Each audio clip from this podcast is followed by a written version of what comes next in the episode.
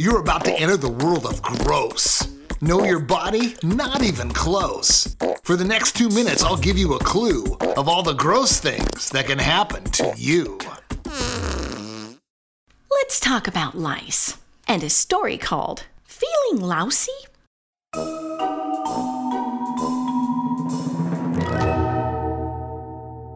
A researcher named Clara Pector, her name's been changed to help protect her, was given the chance when they'd select her to study a human DNA connector. As usual, the way things always go, she stumbled upon evidence, and it would show that nearly three to four million years ago, gorillas gave us what we didn't know. It wasn't good, and it wasn't nice. It's what we now call body lice. Get it or not, it's a roll of the dice, and most kids get it once or twice. It mainly shows up in someone's hair. At least they tend to find them there. Teachers quickly have to share a warning for parents to beware. Sharing a hat, a brush, or a comb help these lice to transfer their home from another's body to the top of your dome, where for days on end they'll eat and roam. They'll survive within our hair and skin in every mammal and avian, except on whales, porpoise, and dolphin. They have no hair for lice to hide in. To live, it's our blood they need. They bite and suck, but you don't bleed.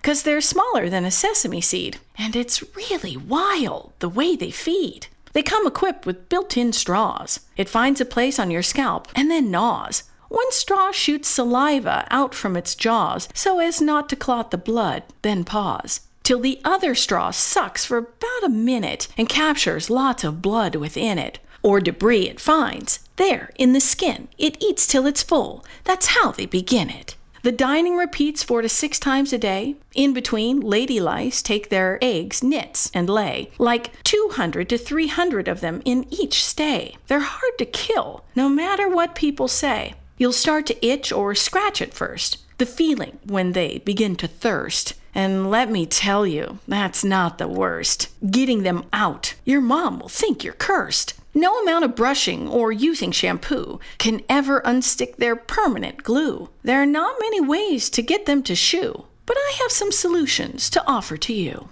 There's not just one suggested technique, some are found in your kitchen or totally unique. Try them all if you can. It's not wise to be picky. To get rid of these parasites, you have to be tricky.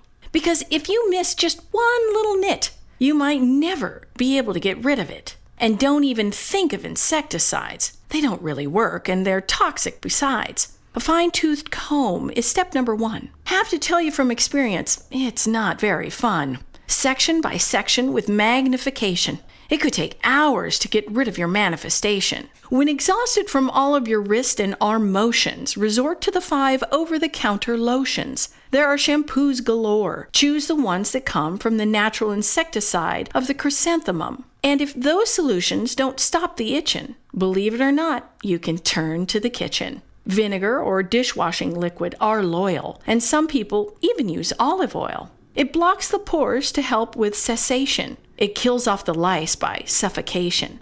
But I have to admit, in all of my days, nothing's worked better than, yes, mayonnaise. So the next time you think that a tiny louse used a part of your body as their new house, take solace in knowing 12 million like you have done what you're probably now going to do.